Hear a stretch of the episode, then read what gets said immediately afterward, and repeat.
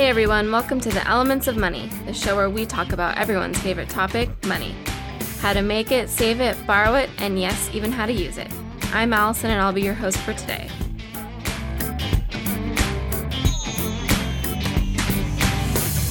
It's the end of the year, and that means it's time for the Elements of Money Year in Review. Some podcasts pick their favorite songs or best movies, but not us. As usual, we're all about money. Today's our chance to look back at all of the financial tips and tricks in the past year and pick our top 5. And with a year full of really good ways to save money, it wasn't easy to choose. Okay, ready? The first tip that made our list was from our April episode, When Celebrities Attack.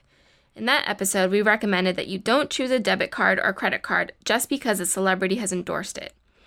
In most of the cards we reviewed, we found that there are huge fees you must pay just to carry it.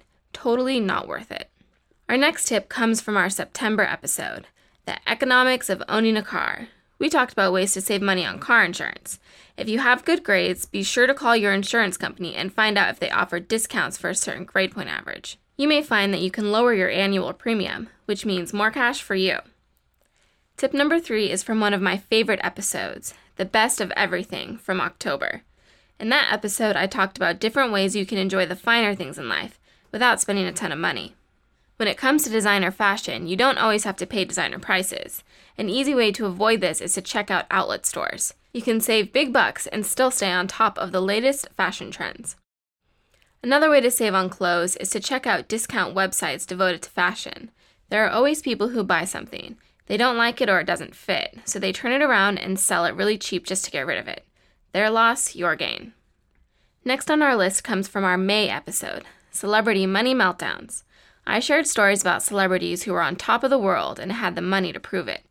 Unfortunately, they didn't exactly handle their money well and lost it all. One celebrity we talked about was Nick Cannon, the host of America's Got Talent. He was a millionaire in his teens, but lost it all before he was 19. How did that happen? He said he bought jewelry and cars, instead of buying property that could have been a really good investment. Before he knew it, he owed the government millions in taxes and had no way to pay. Fortunately, he got his finances in order and started saving instead of spending his money. It was a lesson learned the hard way. Okay, and now it's time for our last money tip for the year. This one comes from our August episode titled, Should You Buy It? It was a show all about impulse buys. The big tip from that episode was to give yourself a cooling period before buying something on an impulse. If you think you really want something, set a time limit before you'll let yourself buy it. Make yourself wait an hour, or better yet, even longer. The idea is to give yourself some time to think about it. The longer you go without buying it, the better. In many cases, if you make yourself wait a day or two, you'll probably forget most of the things you wanted to buy. If that's the case, then you definitely shouldn't have bought it in the first place. I like this because it's the kind of financial advice that can save you big bucks. That's a wrap on another year of the Elements of Money. This was my first year as a host and I had a great time. We had fun researching the topics and putting the show together every month. Hopefully, we helped you save some money and made a difference in your financial life. And with that, we're done with today's episode. If you want to learn more, visit us online at ElementsOfMoney.com. Until next time, for the Elements of Money, I'm Allison. Thanks for listening.